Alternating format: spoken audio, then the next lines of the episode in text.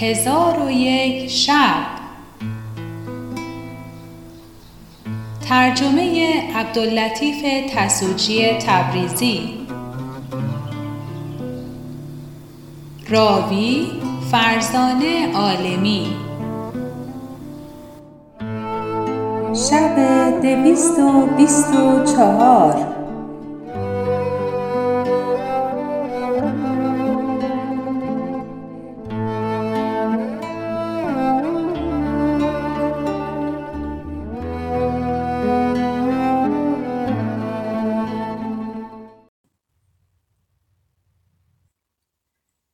شب دویست و بیست و چهارم برآمد گفت ای ملک جوانبخت ملک قمر زمان بخچه ها گشوده جامعه های فرزندانش را این سو و آن سو همی گردانید و همی نگریست.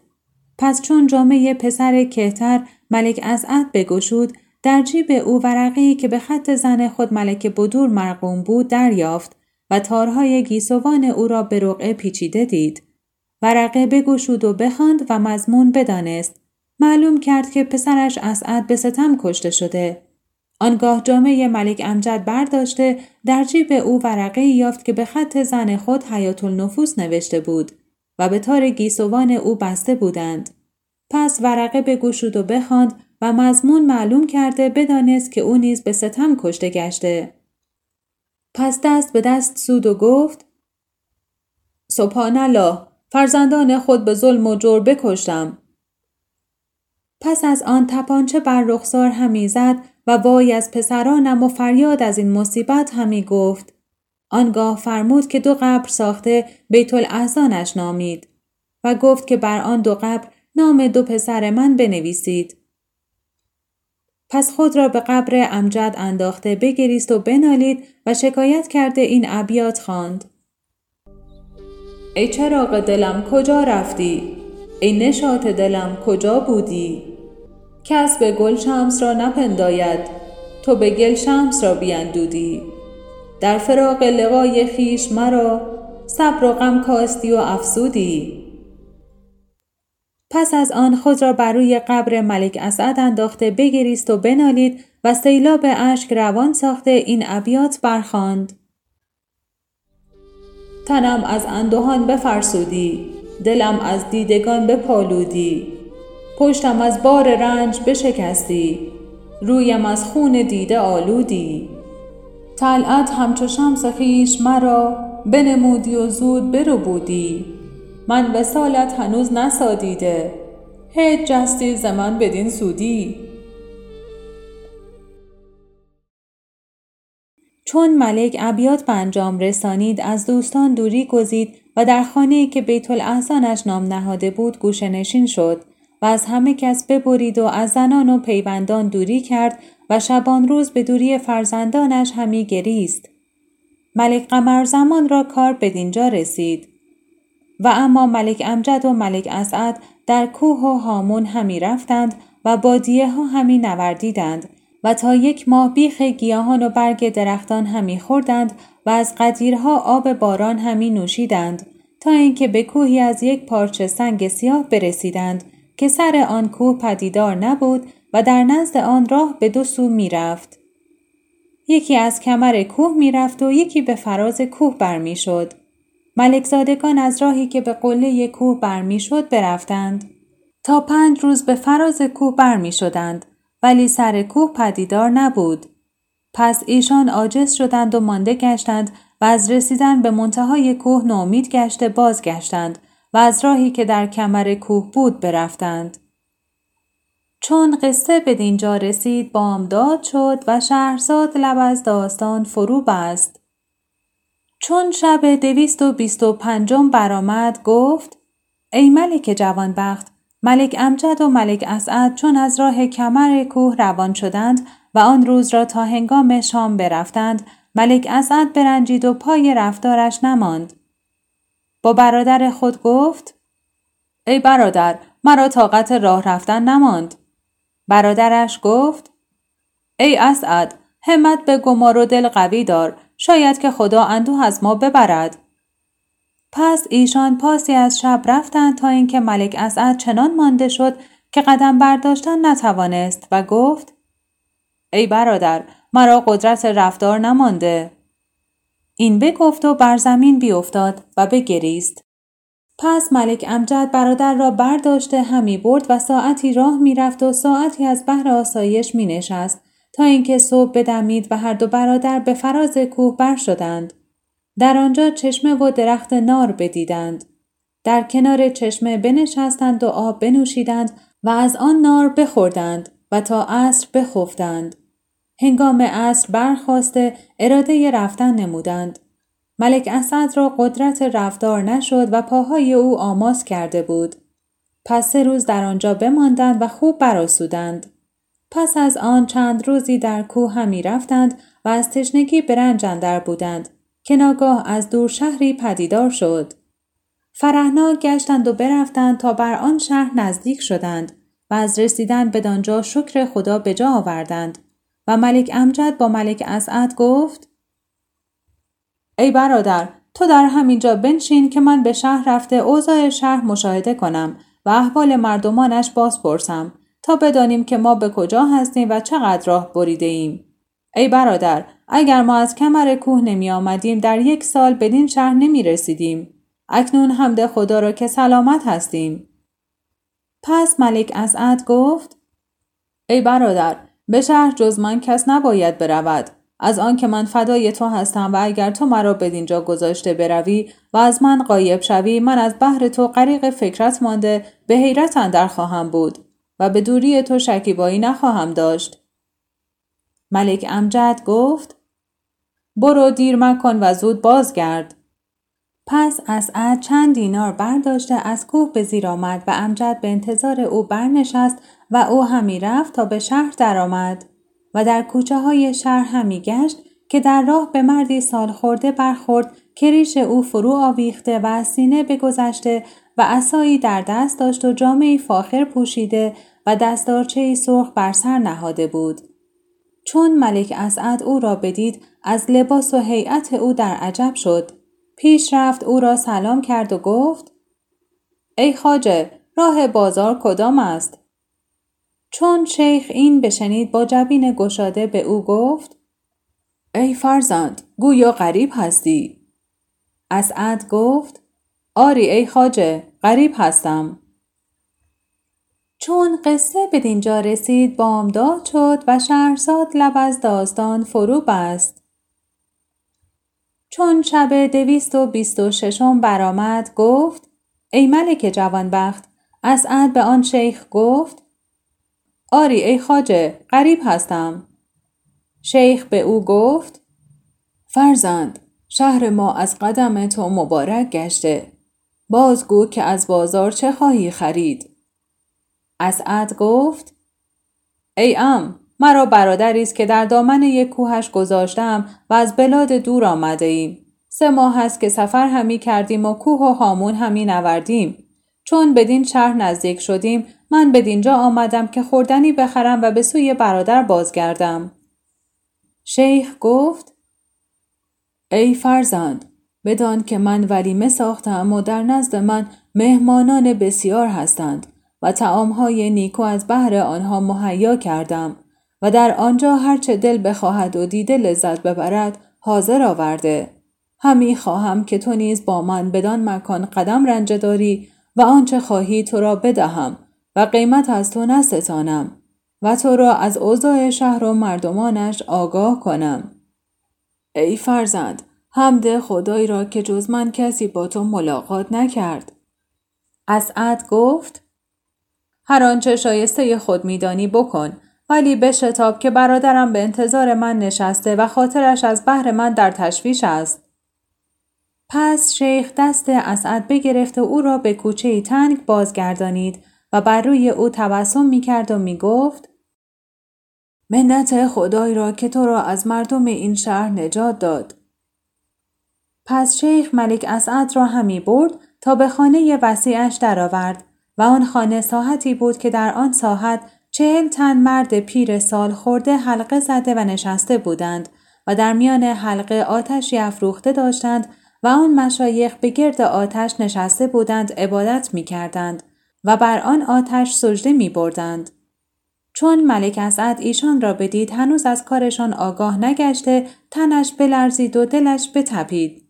پس آن شیخ که اسعد را آورده بود با مشایخ دیگر گفت ای پرستندگان آتش از برای شما چاشتی مبارک آوردم. آنگاه بانگ زد یا غضبان! در حال غلامی سیاه با روی درهم کشیده و دماغ بلند و قد خمیده و صورت مهیب به درآمد شیخ به او گفت که این پسر را بازوان محکم ببندد و به سردابه اندر کن و فلان کنیزک را بگو که شبانه روز به آزردن او مشغول شود. پس غلامک اسعد را گرفته به سردابهش برد و به کنیزک بسپرد.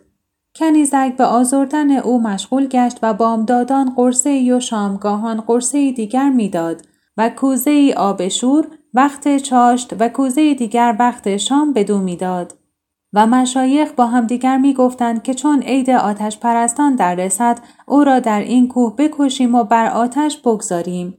و اما ملک اسعد پس کنیزک نزد او آمده او را با تازیانه چندان بزد که خون از تن او برفت و بیخود گشت.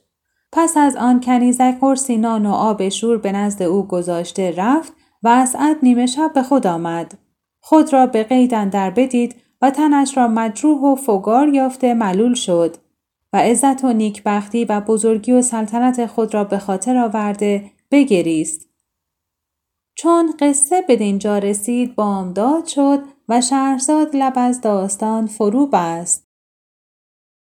چون شب دویست و بیست و هفتم برآمد گفت ای ملک جوانبخت چون ملک اسعد از ایام عزت و نیکبختی و بزرگی یاد کرد بگریست و آواز به ناله بلند کرده این ابیات برخواند گردون چه خواهد از من سرگشته ضعیف؟ گیتی چه خواهد از من درمانده گدای؟ ای مهنت ارنه کوه شدی ساعتی برو. ای دولت ارنه باد شدی لحظه ای بیای. ای دیده سعادت تاریک شو مبین. ای مادر امید سترون شو و مزای. چون ابیات به انجام رسانی دست دراز کرده به نزدیک سر خود قرصه ای و کوزه ای آب شور یافت. از قرصه کمکی بخورد و از آب اندکی بنوشید و تا بامداد پیوسته از اذیت کک و شپش و پشه بیدار بود. چون روز برآمد کنیزک به سردابه اندر شد و جامه از تن ملک اسعد برکند. ولی جامعه بخون آلوده بر تن او چسبیده بود و پوستش با پیراهن به در آمد و از عد فریاد بزد و بنالید و گفت ای پروردگار من اگر رضای تو در این است مهنت بر من افزون کن و ای خدای من تو از ستمکار من قافل نیستی؟ پس از آن ناله کرد و آه برکشید و این دو بیت برخواند ای رهانید خلق راز بلا زین بلا بنده را تو باز رهان. که دلم تنگ و تب مظلم کرد تنگی بند و ظلمت زندان. چون ابیات به انجام رسانید کنیزک به شکنجه او مشغول شد و او را هم می‌زد و در زنجیر مقید بود تا از خود برفت و کنیزک قرصه و کوزه آب شور بدانجا انداخته از نزد او به در آمد و او را تنها بگذاشت و او محزون نشسته خون از تنش همی رفت. پس برادر خود را به خاطر آورد از عزتی که داشت یاد کرد. چون قصه به دینجا رسید بامداد شد و شهرزاد لب از داستان فرو بست. چون شب دویست و بیست و هشتم برآمد گفت ای ملک جوانبخت اسعد برادر خود را به خاطر آورده و از عزت روزهای گذشته یاد کرده بنالید و بگریست و شکایت روزگار کرده این ابیات برخواند. حوادث من نگسلد زان که هست یکی را سر در دم دیگری. مرا چرخ بد شربت تلخ داد که ننهادم اندر دهان شکری. زخارم اگر بالشی می نهند بسا شب که کردم ز گل بستری. زمانه ندارد به از من پسر نهانم چه دارد چو بد دختری؟ تنم را نرنگی و نه جنبشی. بود در وجود این چنین پیکری.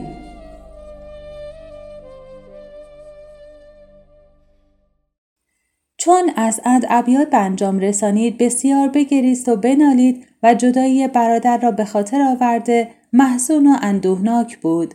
اسعد را کار بدین گونه شد. و اما برادرش ملک امجد تا نصف و نهار به انتظار برادر در دامنه کوه بنشست. ملک اسعد به سوی او باز نگشت ملک امجد را خاطر پریشان شد و به تشویش اندر افتاد و اندوه جدایی بر او چیره گشته آب از دیده روان ساخت. چون قصه به دینجا رسید بامداد شد و شهرزاد لب از داستان فرو بست.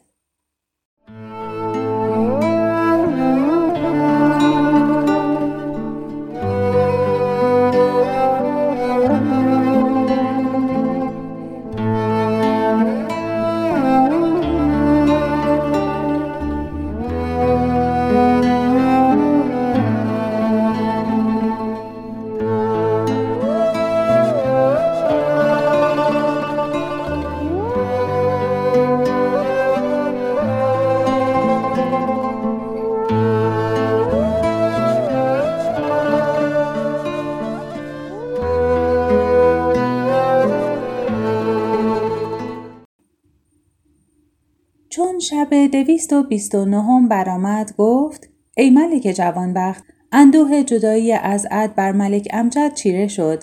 آب از دیده فرو ریخت و فریاد وا ها برآورد. پس از آن از کوه به زیر آمد و آب از دیده بر رخسارش روان بود و همی رفت تا به شهر درآمد و به شهر اندر همی گشت تا به بازار برسید و از نام شهر و از مردمان جویان شد. گفتند این شهر را شهر مجوس گویند و مردمان اینجا آتش همی پرستند و خدا را نشناسند. پس از شهر آبنوس بپرسید. گفتند مسافت میانه او و اینجا از بادیه یک سال و از دریا شش ماه است و پادشاه آنجا را ملک آرمانوس گویند که در این اوقات ملکزاده داماد خود گرفته و به جای خود بر تخت سلطنتش نشانده و آن ملکزاده را نام قمر زمان است. چون ملک امجد نام پدر بشنید فریاد زد و بنالید و بگریست و نمی‌دانست که به کدام سوی برود و از بهر خوردن چیزی خریده بود. به جای خلوت رفت که خوردنی بخورد. پس در آنجا بنشست و خواست که خوردنی بخورد برادر را یاد کرده بگریست و نخورده برخواسته در شهر همی رفت تا اثر برادر پدید آورد و خبر او را معلوم کند. پس مردی خیاط مسلمان را در دکهی بدید. در پهلوی او نشسته قصه خود را بر او بیان کرد. خیاط به او گفت اگر برادرت دست هر کدام از مجوس گرفتار شود بسی دشوار است که او را دگر بار ببینی. امید هست که پروردگار میانه تو و او را جمع آورد. پس از آن خیاط گفت ای برادر آیا رغبت داری که در منزل من جای بگیری؟ امجد گفت آری بسی مایل هستم. خیاط فرهناک شد و او را در نزد خود جای داد و شبانه روز او را دلداری می کرد و به شکیباییش می فرمود و صنعت خیاطیش همی آموخت تا اینکه خیاطت بیاموخت. پس از آن روزی به کنار دریا رفت و جامعه خیشتن بشست و به گرمابه درآمد. چون از گرمابه بیرون شد جامعه پاک بپوشید و از بحر تفرج در شهر همی گشت که در میان راه بزنی خوب روی، فرشته خوی و سرو قد برسید. آن زن چون امجد را بدید نقاب از رخ برکشید و با چشم و ابرو غمزه ها همی کرد و این ابیات همی خواند. آن روی بین که حسن بپوشیده ماه را آن دام زلف و دانه خال سیاه را گر صورتی چنین به قیامت درآورند عاشق هزار عذر بگوید گناه را. یوسف شنیده ای که به چاهی اسیر ماند؟ این یوسفی است بر زنخ آورده چاه را. چون امجد ابیات از آن زن زهر جبین بشنید به نشاط و طرب اندر شد و مهرش به دو بجنبید و فریفته قنج و دلال و شیفته زلف و خال او گشته به سوی او اشارت کرده این ابیات برخواند گر ماه من برافکند از رخ نقاب را برقه فرو هلد به جمال آفتاب را. گویی دو چشم جادوی عابد فریب او بر چشم من به سحر ببستند خواب را. اول نظر برفت ز دستم انان عقل آن را که عقل رفت چه داند ثواب را؟ چون آن هورنژاد ابیات از امجد بشنید آه دردناک کشیده به سوی امجد اشارت کرد و این ابیات برخواند این چه رفتاری است؟ کارامیدن از من می‌بری. عقلم از سر میربایی هوشم از تن می‌بری. باغ لالستان چه باشد؟ آستینی برفشان. باغبان را گو بیا گرگل به دامن می‌بری. من که از دروازه بیرونم نمی بردند خلق با تو می آیم گرم در چشم سوزن می بری. ملک امجد چون ابیات از او بشنید گفت آیا تو به نزد من آیی یا من به نزد تو بیایم؟ ماهروی از شرم لب ببست و ساعتی سر در پیش افکند. پس از آن سر بر کرد کلام پروردگار برخواند. مردان از آن جهت که خدا بعضی را بر بعضی برتری داده است بر زنان تسلط دارند. ملک امجد از تلاوت اشارت بدانست. چون قصه به دینجا رسید بامداد شد و شهرزاد لب از داستان فرو بست. چون شب دویست و سیوم برآمد گفت ای ملک جوانبخت ملک امجد از اشارت ماهرو دانست که قصد ماهرو این است که ملک امجد به هر جا رود او نیز با ملک امجد برود و اما ملک امجد شرم داشت از این که او را به منزل خیاط که امجد را جای داده بود ببرد پس ملک امجد پیش افتاده برفت و ماه منظر نیز بر اثر او روان بود و از کویی به کویی و از محلتی به محلتی هم می رفتند تا اینکه پریزاد مانده گشت و آزرده شد و به ملک امجد گفت تو را خانه در کدامین محلت است؟ ملک امجد گفت خانه من در همین نزدیکی است. اندکی مانده که بدانجا برسیم. پس از آن به کوچه دیگر در آمدند و همی رفتند تا به آخر کوچه برسیدند. ملک امجد دید که از آن کوی راه به در نمی رود و بنبست است. گفت هیچ قوه و نیروی جز خدای بلند مرتبه بزرگ نیست. آنگاه نظر به چپ و راست کرده در همان کوی دری دید بس بزرگ و این سوی و آن سوی در دو مستبه داشت ولیکن در بسته بود. پس امجد در یکی از مستبه ها بنشست و ظهر جبین به مستبه دیگر قرار گرفت و با ملک امجد گفت ای خاجه در انتظار کیستی؟ ملک امجد دیر زمانی سر در پیش افکنده سخن نگفت. پس از آن سر برکرده گفت چشم به راه غلامک خیشم که کلید در با اوست و من به او گفته بودم که پیش از آمدن من از گرمابه تعام و مدام حاضر آورد و اکنون خواهد آمد. پس ملک امجد با خود می گفت بسا هست که چون دیر شود ماه روی برود و من در اینجا بمانم. القرز ملک امجد به حیرت اندر بود. چون وقت دیر شد ماهرو گفت ای خاجه غلامک نیامد و ما به کوچه در نشستیم. پس برخواسته سنگی بگرفت و بر قفل زد.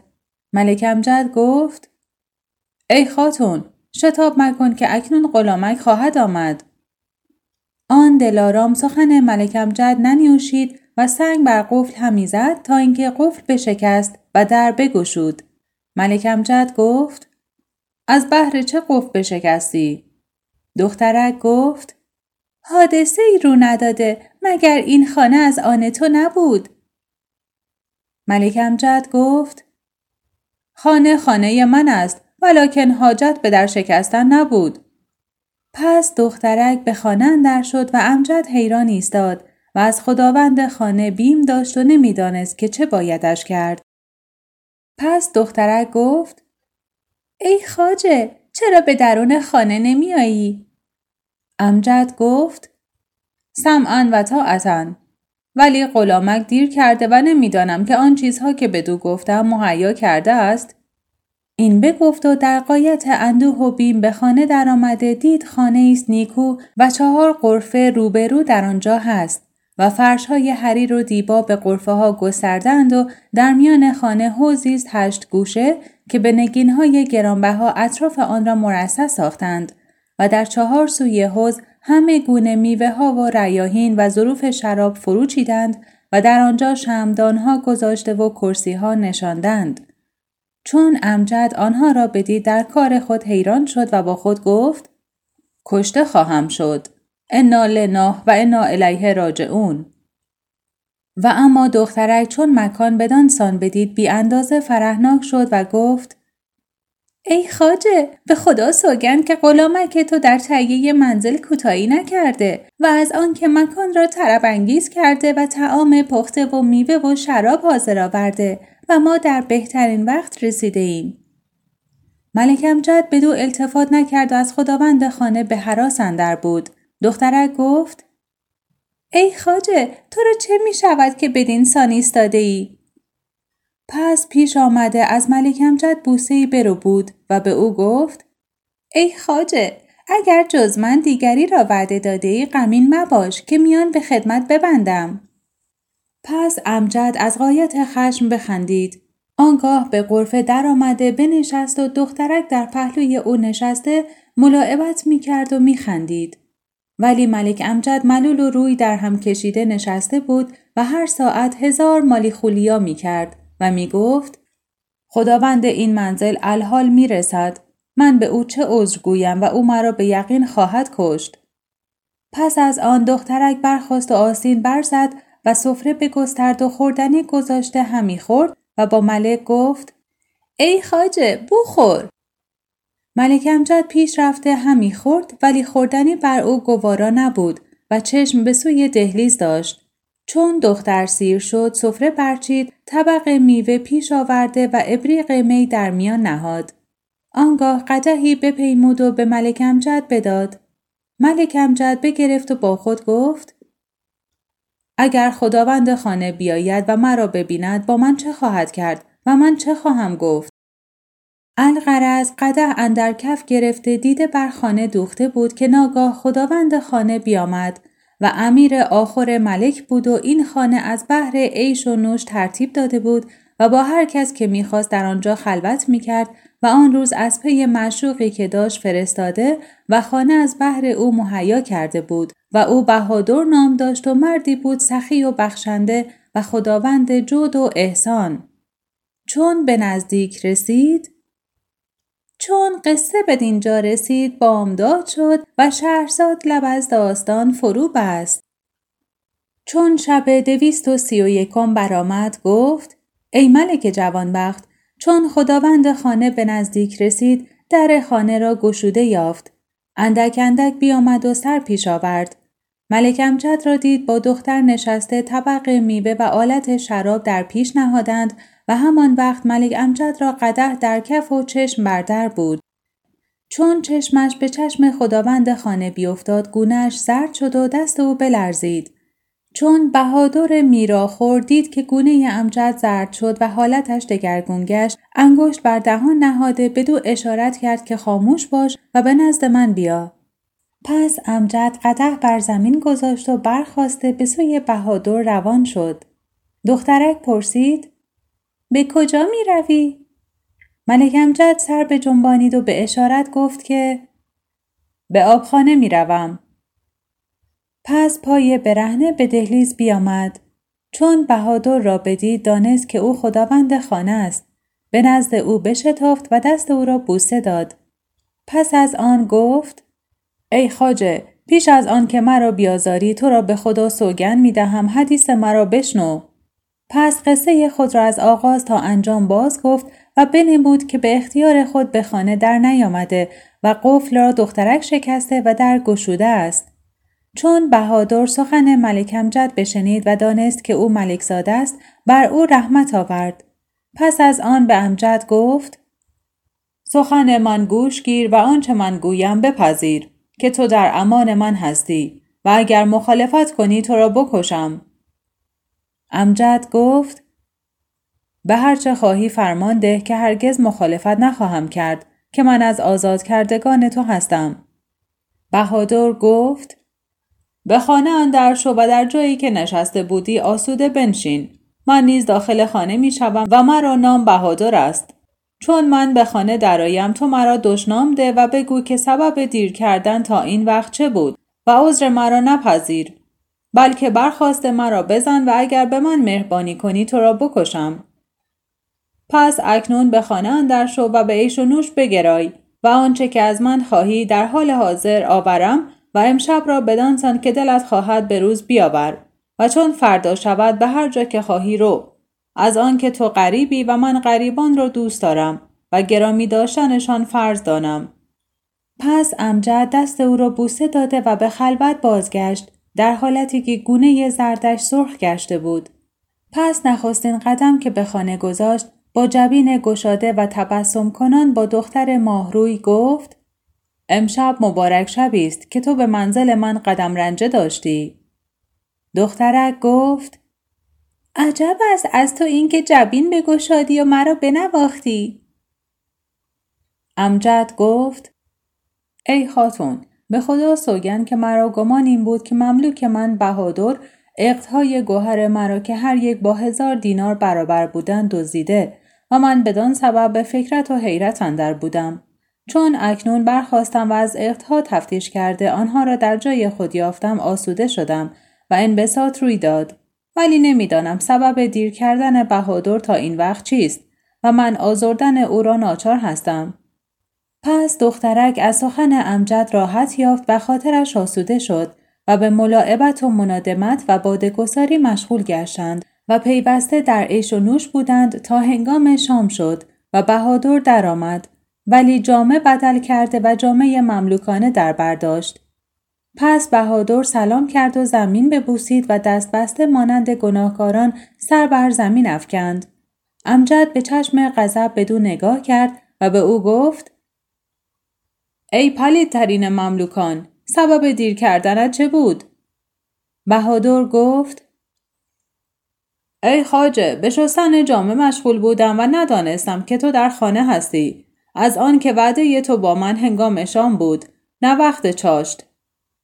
پس امجد بانگ بر او زده گفت ای پلید دروغ هم می‌گویی آنگاه برخواسته بهادر را به زمین انداخت و چوبی را گرفته نرم نرمش همی زد که دخترک برخواسته چوب از دست امجد بگرفت و بهادر را سخت همی زد و چندانش بزد که خون از تن بهادر همی رفت و بهادر استقاسه می کرد و دندان می سود و امجد بانگ به دختر می زد و می گفت چنین نکن. دختر می گفت بگذار تا خشم من فرو نشیند و انتقام از او بکشم که او امروز عیش بر من منقص کرده. پس امجد چوب از دست دختر برو بود و بیانداخت. آنگاه بهادر برخواسته سرشک از دیده پاک کرد و ساعتی در خدمت بایستاد. پس از آن قندیل ها و شمها روشن کرد و هر وقت بهادر به خانه اندر می‌شد و از خانه بیرون می‌رفت دخترک او را دشنام می‌داد و نفرین می‌کرد امجد به دختر خشم می آورد و می گفت غلام من بدین چیزها عادت ندارد. پس امجد با دختر به لحو و لعب و خوردن و نوشیدن مشغول بودند و بهادر به خدمت ایستاده بود تا اینکه شب از نیمه گذشت و بهادر از خدمت مانده شد و در میان ساحت افتاده بخفت و نفیر خواب بلند کرد. چون دخترک از نشه باده سرمست شد و خردش به زیان رفت به امجد گفت برخیز و به این شمشیر که به دیوار آویخته این غلام را بکش اگر نکشی کاری کنم که خود هلاک شوی. امجد گفت در کشتن مملوک من چه به خاطر تو رسیده؟ دختر گفت بی کشتن او عیش بر من حرام است و اگر تو برنخیزی و او را نکشی من خواهمش کشت. امجد گفت به خدا سوگندت می دهم که چنین کار مکن. دختر گفت ناچار این کار باید بشود. پس دخترک تیغ گرفته از غلاف برکشید و خواست که بهادر را بکشد. امجد با خود گفت این مرد با من نیکویی کرده و سر ما بپوشید و از روی احسان خود را مملوک شمرد. ما چگونه این را به کشتن پاداش دهیم؟ هرگز این کار نخواهم کرد. پس به دخترک گفت چون از کشتن او گریز نیست من به کشتن غلام خود سزاوارترم آنگاه شمشیر از دست دخترک بگرفت و تیغ به گردن او بزد در حال سر دخترک از تن بپرید و بر روی بهادر بیفتاد و بیدار گشته بنشست و چشم گشوده امجد را دید ایستاده و شمشیر خونالو در دست دارد. چون به دخترک نگاه کردید که او مقتول است. از امجد ماجرا بپرسید. امجد حدیث دخترک باز گفت و بهادر را آگاه کرد که او می‌خواست تو را بکشد و سخن مرا نپذیرفت. پس بهادر برخواسته جبین امجد را بوسید و گفت ای خاجه کاش بر او بخشوده بودی. اکنون که حادثه روی داده باید او را پیش از دمیدن صبح بیرون کنیم.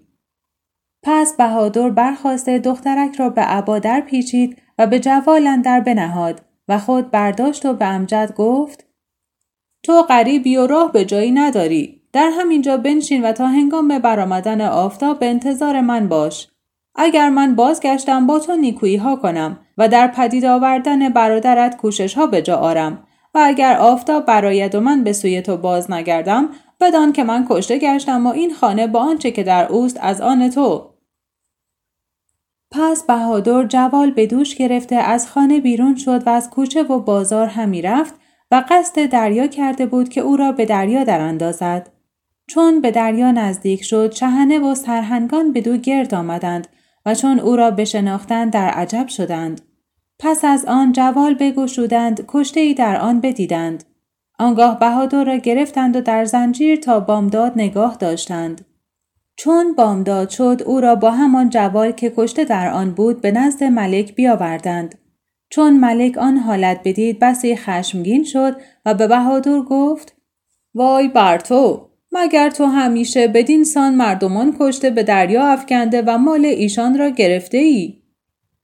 بهادر سر در پیش افکند. چون قصه به دینجا رسید بامداد شد و شهرزاد لب از داستان فرو بست.